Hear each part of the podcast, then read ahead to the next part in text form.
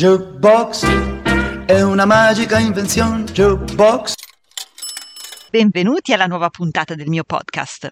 Parleremo di miti nell'arte, in particolare delle misteriose raffigurazioni delle sirene, che da sempre affascinano gli artisti di ogni disciplina.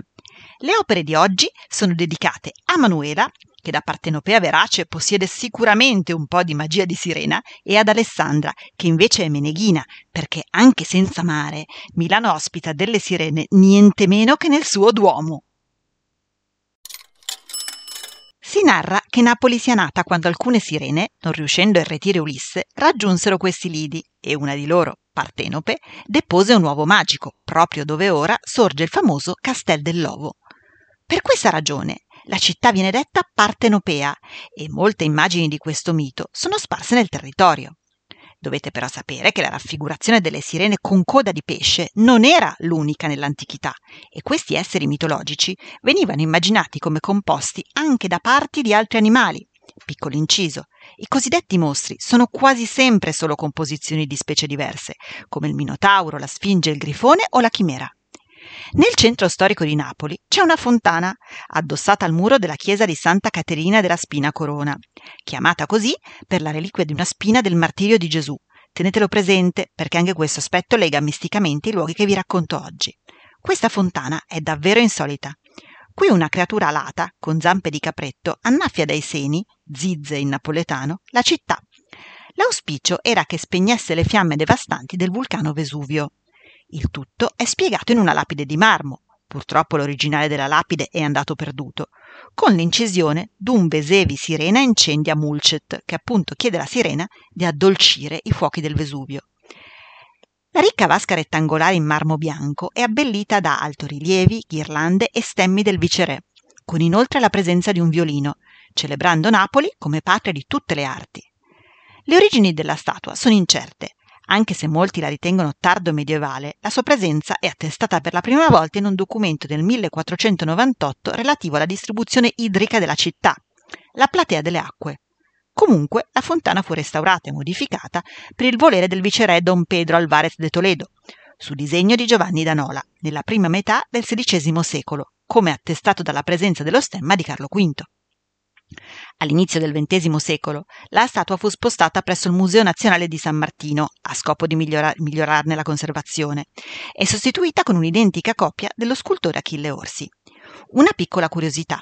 Si dice che in omaggio alla sirena salvifica, perché con il suo potere sulle acque potesse proteggere Napoli, gli antichi portarono in dono i prodotti del territorio, ricotta, uova, agrumi profumati e fiori. Non vi viene in mente nulla? Sono gli ingredienti della famosa pastiera napoletana.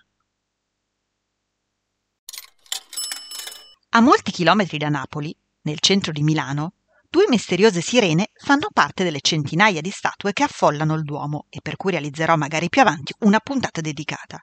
La più famosa delle due, di cui non conosciamo l'autore, è la bicaudata, ossia una sirena con due code di pesce che si affaccia sul lato posteriore del Duomo. Si dice erroneamente che rappresenti la protagonista della fiaba di Andersen. In realtà, nell'abside del Duomo, i peducci, ossia i piccoli ripiani marmorei che decorano le finestre degli edifici antichi, risalgono al XV secolo, dunque molto prima della nascita dello scrittore. La sirena vuole proprio attirare la nostra attenzione incorniciata da lunghi capelli ondulati, grida al suo canto ipnotico con una tale forza da dover spalancare occhi e bocca e da sporgersi verso i passanti, stringendo nei pugni le squame delle sue due code.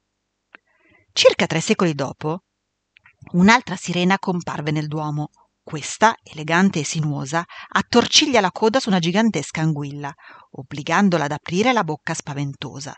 Si tratta infatti di un doccione, ossia una statua cava che nella tradizione veniva collegata alle grondaie per spettacolari fuoriuscite d'acqua. Questa sirena è stata realizzata nel 1747 dallo scultore Pietro Vaccaneo ed è collocata alla base della guglia del lato sud-est della cattedrale.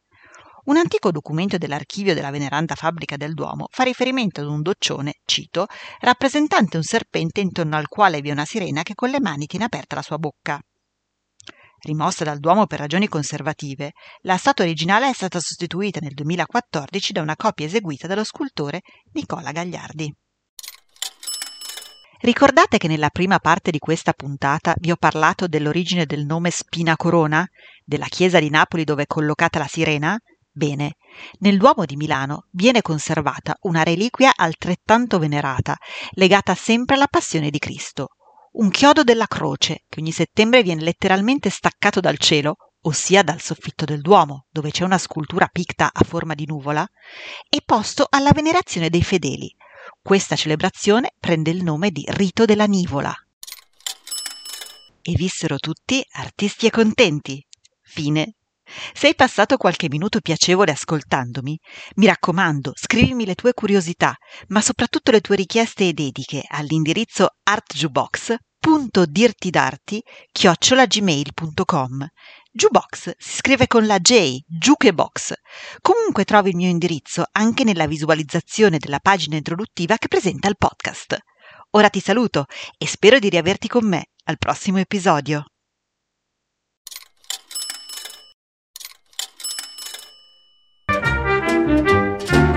Jukebox è una magica invenzione. Jukebox